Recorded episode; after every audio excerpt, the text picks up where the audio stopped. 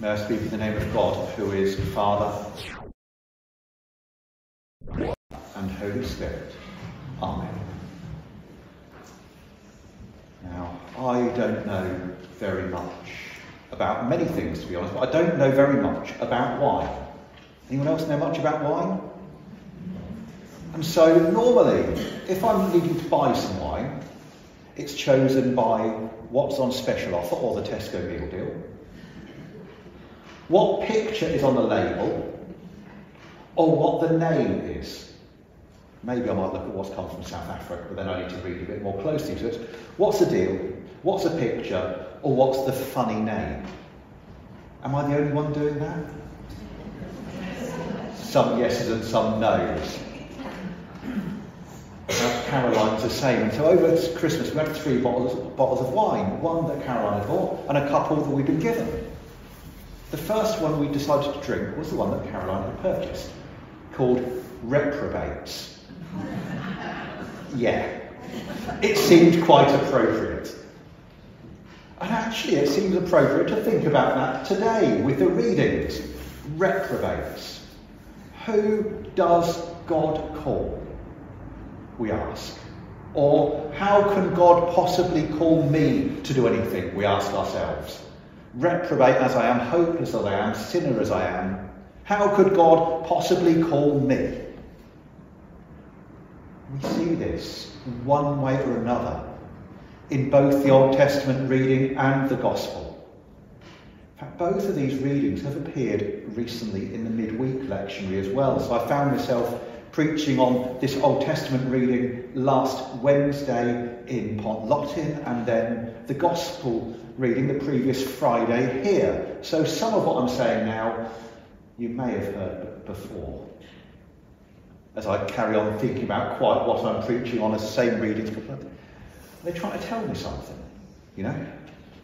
But through these readings we continue this Epiphany theme, this theme of epiphanies, revelations, realizations of something of who Jesus is, that truly he is the Son of God, God made man, the Messiah.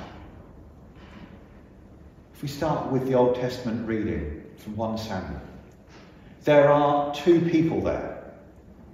There's Eli, devout follower of God. We hear that he's old. We hear that he's pretty much blind now. And we hear that there's Samuel. We're told that he is young. We're told that he doesn't yet know God. We've got the experienced person and the inexperienced person, the one with their whole life ahead of them and the one which most of life has passed by, but actually knows what he's talking about. So who would you expect to be called in such a context? No doubt in church life we'd expect the person who's been there, done that, got the t-shirt to obviously be the one that God calls, because, well, they know what they're talking about, don't they? They've done it all before.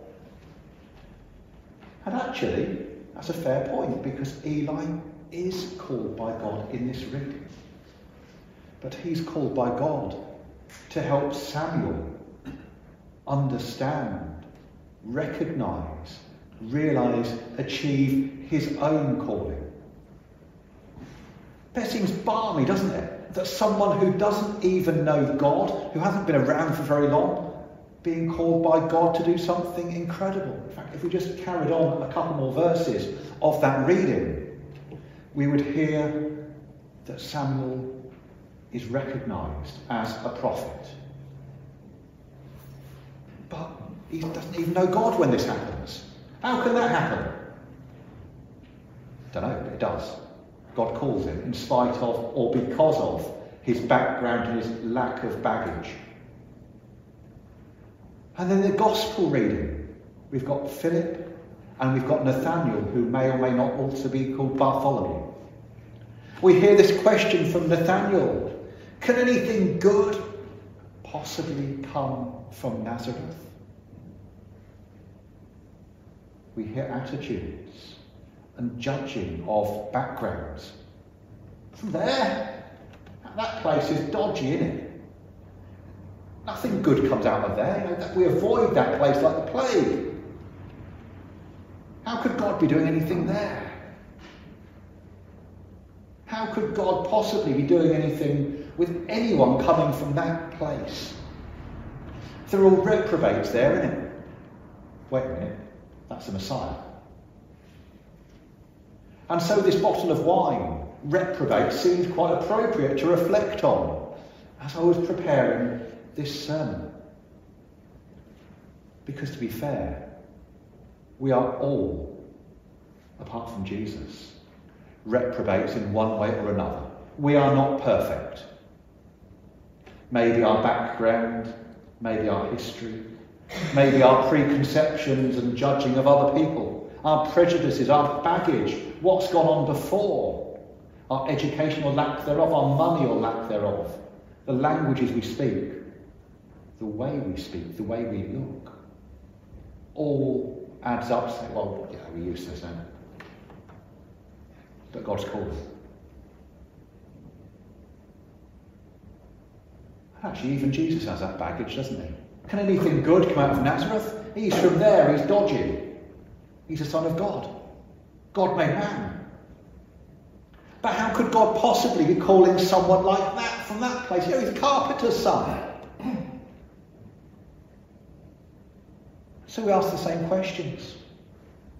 How can God possibly be calling someone like that? Or from that background? Or with that name? Or with that accent?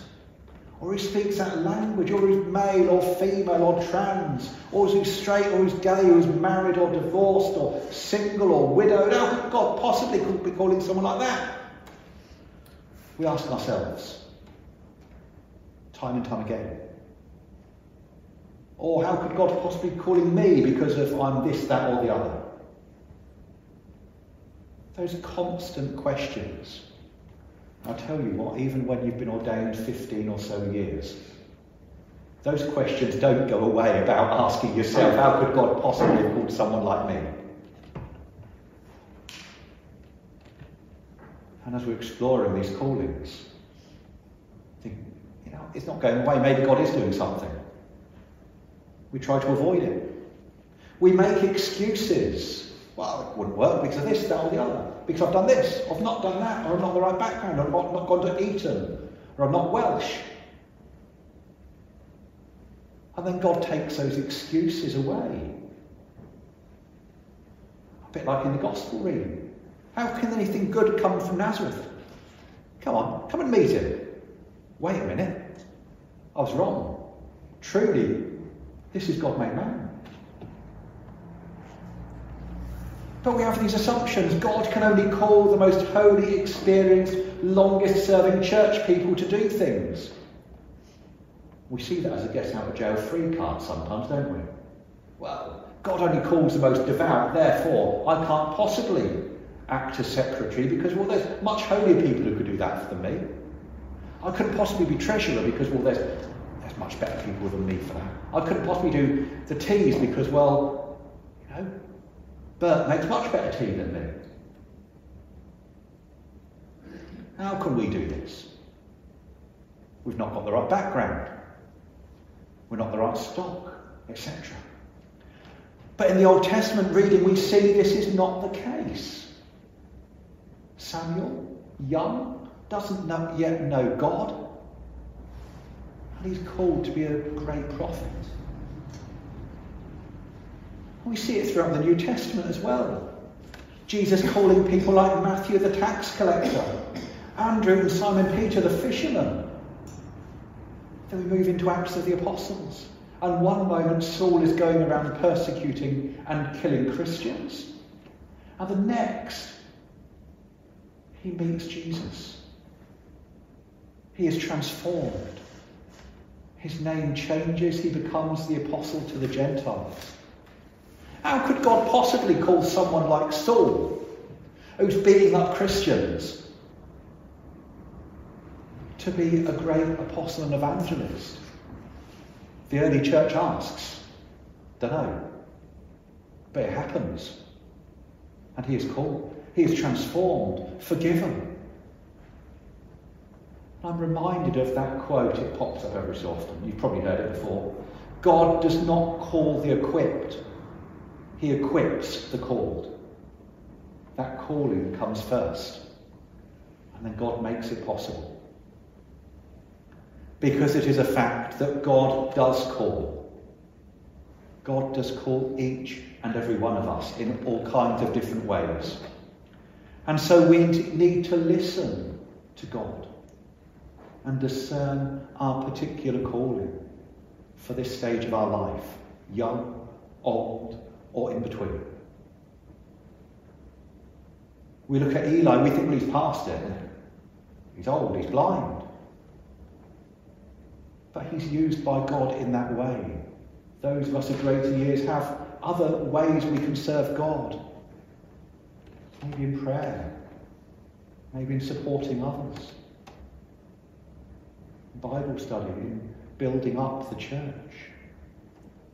Samuel, he's young. He's not ready, we'd say. No, let him leave school.